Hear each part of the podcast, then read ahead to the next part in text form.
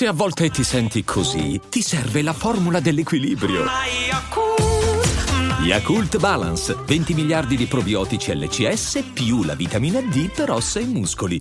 In un video pubblicato ieri sul mio primo canale YouTube ho annunciato alcuni cambiamenti che coinvolgeranno questo mio progetto divulgativo. E chiunque si senta affezionato a quello che faccio dovrebbe ascoltarlo perché alcuni cambiamenti sono importanti, ma ovviamente non parlerò dei cambiamenti, c'è il video, recuperatelo, sotto in descrizione c'è il link, quindi è lì, pronto per voi.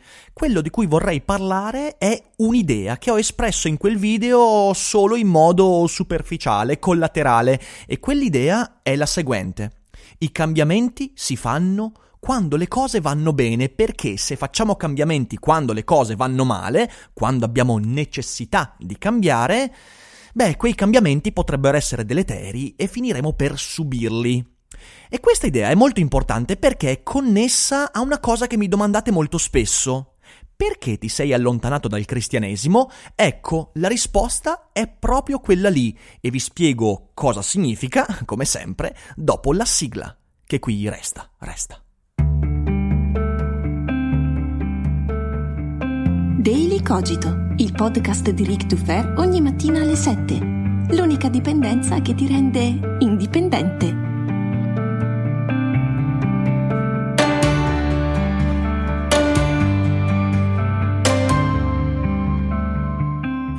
Ciao a tutti e bentornati anche quest'oggi qui su Daily Cogito, pronti per concludere in bellezza la settimana. È già venerdì, io sono sempre Rick Dufer, ma ovviamente sono un Rick Dufer diverso rispetto a quello di ieri e diverso rispetto a quello di domani, perché viviamo in un mondo di cambiamenti e chi non vuole cambiare sta solo mentendo a se stesso e sta subendo dei cambiamenti, quindi è bello, bello cambiare. Il problema è che i cambiamenti vanno fatti quando c'è spazio per riflettere sui cambiamenti, altrimenti ne diventiamo vittime.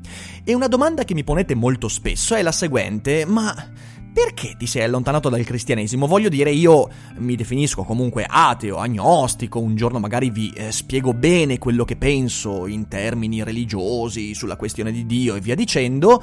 Credo che se mi seguite da molto tempo già comunque abbiate bene in mente quello che penso, però se da un lato riconosco l'influenza culturale secolarizzata, morale, straordinaria del cristianesimo e del cattolicesimo, e culturalmente io faccio parte di quel tipo di sensibilità, è inevitabile, religiosamente io mi sono allontanato dal cristianesimo. E me ne sono allontanato molto presto perché mi ricordo avevo comunque 13-14 anni quando ho cominciato a dire eh, qui le cose non mi sembrano funzionare ed è stato un allontanamento anche abbastanza faticoso, non per fattori miei personali, ma perché sono cresciuto in una famiglia abbastanza vicina a quella sensibilità e quindi il mio allontanamento è stato sempre in qualche modo combattuto dalle persone che mi circondavano e credo di essere un po' la pecora nera della famiglia da questo punto di vista, ma non è ovviamente un problema.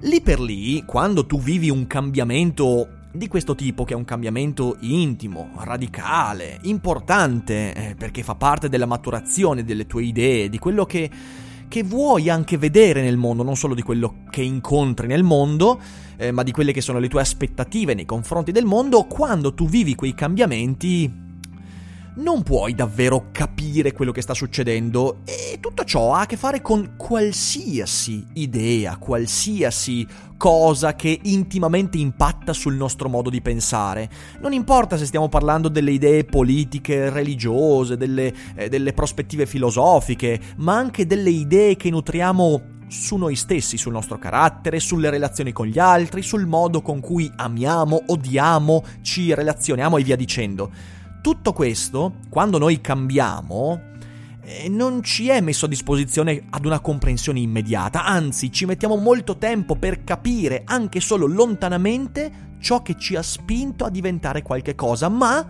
ma è importantissimo chiedersi sempre perché compiamo certe scelte, perché ci siamo avvicinati a quella idea e non ad un'altra, perché quella persona eh, ci fa sentire a nostro agio, perché quel tipo di persona invece no. Insomma, il pensiero critico, che è sempre pensiero autocritico prima che di critica verso il mondo, è quell'atto che ci permette di mettere in discussione i motivi che ci hanno spinti a convincerci di qualcosa. E qualunque sia l'idea che ti persuade, politica, religiosa, economica, filosofica, sociale e via dicendo, devi sempre chiederti perché ed è fondamentale. E questo ha a che fare con l'argomento di cui parlo, perché quando io mi sono allontanato dal cristianesimo ero troppo giovane, ero immaturo, ero inconsapevole, ma ho vissuto quell'allontanamento e la mia maturazione è stata chiedermi ma perché in quell'istante, in quel contesto io mi sono allontanato e io una risposta l'ho trovata, ma attenzione, anche qui una cosa molto importante, è la miglior risposta che io abbia trovato fino ad oggi. E non solo domani potrei trovare una risposta che mi convincerà ancora di più, ma potrei anche accorgermi che quella risposta è sbagliata e che in realtà il mio allontanamento non era un allontanamento o che mi sono allontanato per avvicinarmi a qualcosa di cui ero inconsapevole. Insomma, dobbiamo sempre stare allerta, lo sapete, forse è questa la vera frase chiave di Daily Cogito. Stai allerta su te stesso, perché tu sei la tua trappola.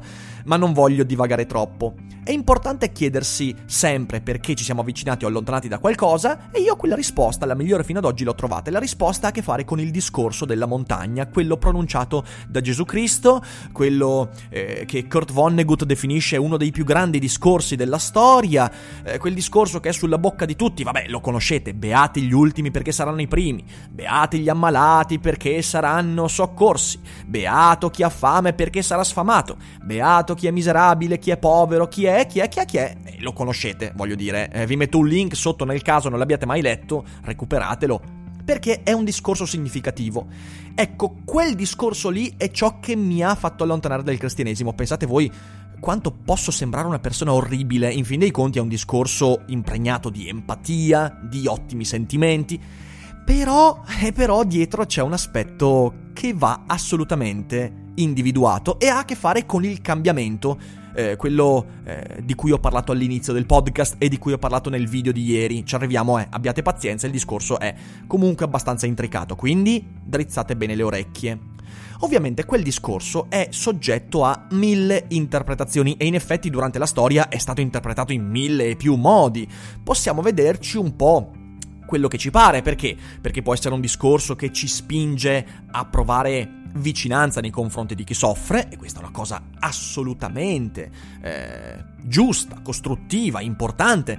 Può essere un discorso che ci porta a eh, vedere con minor eh, stima i beni materiali e quindi eh, un po' quel messaggio anche dello stoicismo, non puntare la tua attenzione sui beni materiali, e anche questo è assolutamente giusto, ma in mezzo a tutte le interpretazioni ce n'è una che nel corso della storia e del cristianesimo ha trionfato ed è l'interpretazione che ne dà San Paolo negli Atti degli Apostoli. Vedete, San Paolo, nella lettera ai Tessalonicesi, nella lettera in tante, in tante cose che ha scritto, detto, pronunciato, e noi sappiamo che è San Paolo ad averle pronunciate perché eh, se tutte le parole di Gesù Cristo ci sono arrivate per inter- interposta persona, noi invece su San Paolo abbiamo le sue lettere e sono quasi tutte autenticate, quindi sappiamo che è la sua interpretazione e sappiamo che da San Paolo poi nasce il messaggio cristiano. Eh, magari un giorno facciamo anche un discorso su questo, ovviamente questa è un po' una semplificazione, però è per capire il contesto. L'interpretazione che San Paolo dà del discorso della montagna è, segu- è la seguente.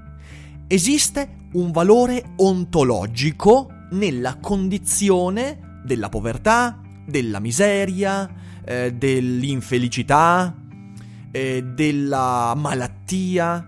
Perché in fin dei conti questo nel discorso della montagna è abbastanza presente, cioè beato chi sta male, beato chi non è felice, beato chi non è ricco, beato chi non ha, beato chi, eh, chi, chi non ha la sanità, chi non ha la felicità, chi non ha la ricchezza, perché questi nella vita successiva avranno un posto d'onore. Questa io credo, potremmo dirlo senza eh, grandi, grande tema di smentita, è l'interpretazione dominante del discorso della montagna. Lasciamo perdere che poi, come dice Vonnegut in una serie di suoi, di suoi scritti, nessuno veramente ha mai applicato il discorso della montagna, eh, soprattutto i cristiani. Eh, però, ripeto, eh, io voglio tanto bene a zio Kurt, dall'altra parte mi rendo conto che ci sono degli effetti, degli effetti importanti da delineare e eh, gli effetti di questa interpretazione di San Paolo sono quelli che mi hanno fatto allontanare dal cristianesimo perché non è vero. Non è vero che esiste un valore ontologico, ovvero un valore a sé stante, nelle condizioni di povertà, miseria, malattia, eh, infelicità e via dicendo. Non è vero. E perché non è vero? Beh, perché perché dobbiamo fare una piccola digressione. E la digressione ha a che fare con lo stoicismo, con gli autori dello stoicismo, che molto spesso su Daily Cogito, sapete, io cito perché sono parte integrante del modo con cui io invece vedo il mondo. Secondo gli stoici, in particolare secondo Epitteto, ma potremmo metterci anche uno stoico moderno come Spinoza, per quanto, come abbiamo detto nelle live di domenica, non, non, non voleva definirsi stoico, dicevo per lo stoicismo la vita è una continua oscillazione tra la fortuna e la sfiga, fra la povertà e la ricchezza, fra la salute e la malattia. E noi lo sappiamo benissimo. Sappiamo benissimo che eh, nel momento in cui le cose ci vanno bene, è probabile che accadrà un momento in cui le cose ci andranno male. E se oggi abbiamo una condizione di tranquillità, serenità e gioia, è probabile che, a causa dei dardi del destino, shakespearianamente parlando, domani saremo infelici, depressi e miserabili. È normale, la vita è questa oscillazione, sapete perché? Perché la gran parte delle cose che ci circondano esulano dal nostro controllo. Il fatto che tu oggi sia ricco può dipendere certamente dalle tue capacità imprenditoriali, dalla tua voglia, energia, talento, ma può dipendere anche da un'eredità che hai ricevuto, da una donazione di qualcuno, dal fatto che sei nato nella condizione giusta. Allo stesso modo sappiamo bene ancora di più che la sanità non è certo una capacità intrinseca, non è che io sto bene di salute perché me lo sono meritato, no. Così come uno che ha una malattia, che sia fisica o mentale, non è che se l'è meritata. Che non, si, che non, si, sia meritato la sanità. Un tempo alcuni la pensavano così, ma sappiamo che non è, non è, non è più il pensiero dominante, perlomeno. Eh, insomma, la vita è oscillazione. E soprattutto in quell'oscillazione ti devi rendere conto, secondo lo stoicismo, che se oggi tu sei ricco, Domani potresti essere povero, ma ancora più approfonditamente. Tu nello stesso tempo, contemporaneamente, sei ricco sotto alcuni aspetti e povero sotto altri. Sei sano sotto alcuni aspetti e malato sotto altri aspetti. Miserabile di qua e gioioso di là. Valevole di stima di qua e pezzo di merda di là. Cioè, noi siamo contemporaneamente varie cose. Non esiste la povertà assoluta esiste la povertà assoluta economica, ma che può essere tranquillamente colmata da una ricchezza in ambito morale, relazionale. È vera quella cosa che si dice che molto spesso nell'ambito della povertà si trovano persone misericordiosi, misericordiose, generose, che condividono. È vera questa cosa qua e c'è una ricchezza, perché magari tu non hai denaro ma c'hai l'amore. È vero, così come magari c'hai tanto denaro ma non hai la salute. Capito? Il punto è che quella oscillazione non è soltanto nel tempo, oggi sono così, domani sono così, ma io sono contemporaneamente così e così. E sono tante cose insieme, sono fortunato in alcuni aspetti, sfigato in tanti, alt- tanti altri aspetti. Ci sono persone che riescono molto bene nell'ambito delle relazioni e malissimo nell'ambito lavorativo. E noi siamo sempre presi in questa oscillazione che è faticosa, faticosissima da affrontare. Il punto che lo stoicismo sempre fa emergere, grazie al cielo, e qui Marco Aurelio è un altro che ha battuto il chiodo molto spesso, non esiste un valore in sé in queste condizioni. Non esiste né positivamente né negativamente, non esiste un valore morale della povertà o della ricchezza in sé e per sé. Non esiste un valore morale della salute o della malattia. Non esiste un valore morale della miseria, della gioia, del talento, dell'insipienza, dell'incapacità e via dicendo. Non c'è. Ed è importante come conseguenza, e questo è il punto veramente fondamentale su cui dobbiamo tenere alta l'attenzione, è importantissimo, secondo lo stoicismo, che queste condizioni non diventino traguardi. Cioè, Qual è il traguardo di un essere umano? Almeno dal mio punto di vista. Sapete qual è il traguardo? Quello che cerco di fare io? Beh, il traguardo di un essere umano è comportarsi decentemente. Cosa significa comportarsi decentemente? Ne abbiamo parlato varie volte. Migliorarsi un passo alla volta. Migliorare se stessi. Quindi essere in competizione con le proprie azioni. Ieri ero più cupo, più tristo, più stronzo. Oggi invece ho fatto dei passi in più. Sono migliorato. Ho migliorato il mio modo di esprimermi. Ho migliorato la mia generosità. Sono più aperto agli altri. Ascolto di più. E rispetto a ieri sono molto migliore. Questo significa diventare esseri umani un po' più decenti rispetto a ieri. E sapete cosa? Ecco questo. La ricchezza, la felicità e la salute sono dei mezzi che possono aiutarmi ad essere un essere umano migliore. Sono mezzi. La ricchezza, la felicità, la salute, esattamente come la malattia, la povertà, la miseria, la depressione, non sono i traguardi. E così come è sbagliato avere il traguardo ultimo della vita di essere ricco, famoso, è, altri- è altresì sbagliato avere come traguardo della vita essere povero, miserabile, insipiente, ignorante. Metteteci qualunque condizione, voglia- qual- qualunque condizione vi venga in mente, mettetecela lì. È sbagliato che sia un traguardo. E quello è il grande buco, dal mio punto di vista, del cristianesimo. Il cristianesimo ne fa traguardi. Solo che non fa della ricchezza un traguardo, che è una cosa sbagliata. La ricchezza può essere qualcosa che mi aiuta a perseguire degli scopi nobili, così come può essere un mezzo per fare il bastardo, figlio di puttana, ovviamente. È sbagliato far sì che la ricchezza sia un traguardo, ma è sbagliato anche far sì come il cristianesimo, nel discorso della montagna interpretato da San Paolo, far sì che la povertà sia un traguardo. Io non posso pormi come traguardo della vita essere povero, neanche se poi Gesù mi dice che se sei povero sarai alla destra del Padre nel regno dei cieli. È sbagliato, è un fraintendimento. La povertà è una condizione che nella stragrande maggioranza dei casi non decidiamo e allo stesso modo la ricchezza.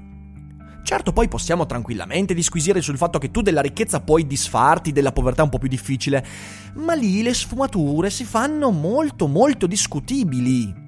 In realtà io preferisco Bill Gates, che utilizza una buona parte del suo patrimonio per far uscire dalla miseria, dalla malattia delle popolazioni che non avrebbero i mezzi per uscirne, stimolando le idee. Se volete guardatevi il documentario, secondo me molto bello, su Bill Gates, lo trovate su Netflix. Lì si vede che la ricchezza è uno strumento che magari in parte ti è piovuto dal cielo in modo fortunato e che tu puoi usare per fare del bene agli altri, per essere un essere umano migliore. Esattamente allo stesso modo il talento artistico è qualcosa che tu non ti meriti, non è che uno si merita, ma può essere uno strumento per migliorarsi come individuo, migliorando la vita degli altri.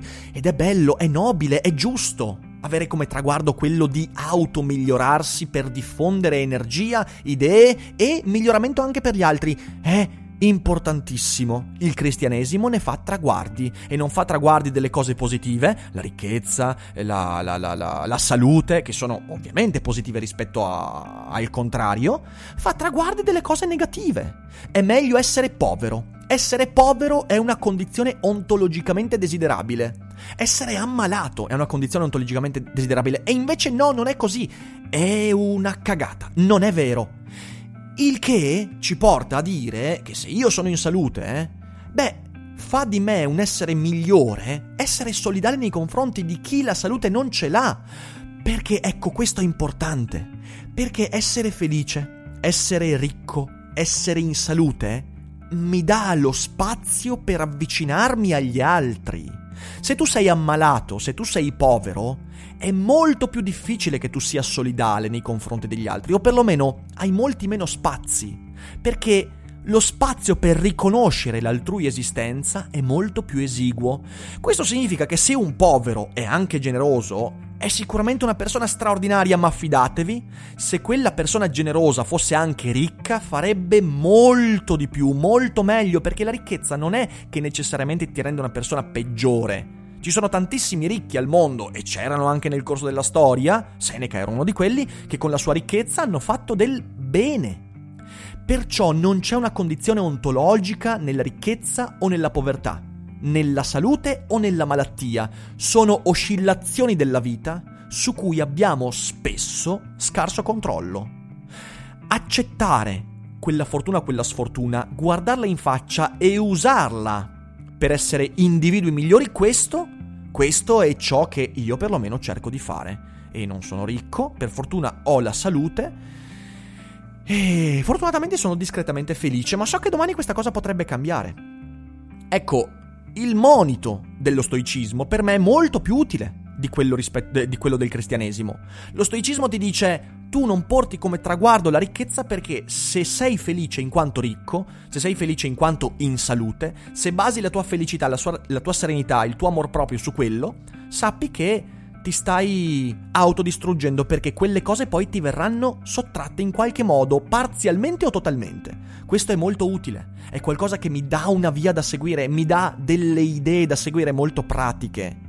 Perciò non c'è nulla di male nell'essere felice o ricco, così come non c'è niente di bene nell'essere povero o ammalato. Chiedetelo a un povero, chiedetelo a un ammalato e forse poi ne possiamo riparlare. Per tutti questi motivi, mi ricollego all'inizio del podcast. I cambiamenti si fanno quando le cose vanno bene. Perché se tu cambi quando hai necessità di cambiare, quando le opzioni sono chiuse, perché magari stai male, perché non hai, non hai libertà di scelta e via dicendo, allora il cambiamento ti renderà peggiore la vita e renderà peggiore te stesso. In una buona parte dei casi, ovviamente, non voglio assolutizzare. Perciò essere ricco, stare bene, essere sereno, è qualcosa che possiamo usare proprio per mettere in atto cambiamenti che ci arricchiscano e che arricchiscano gli altri.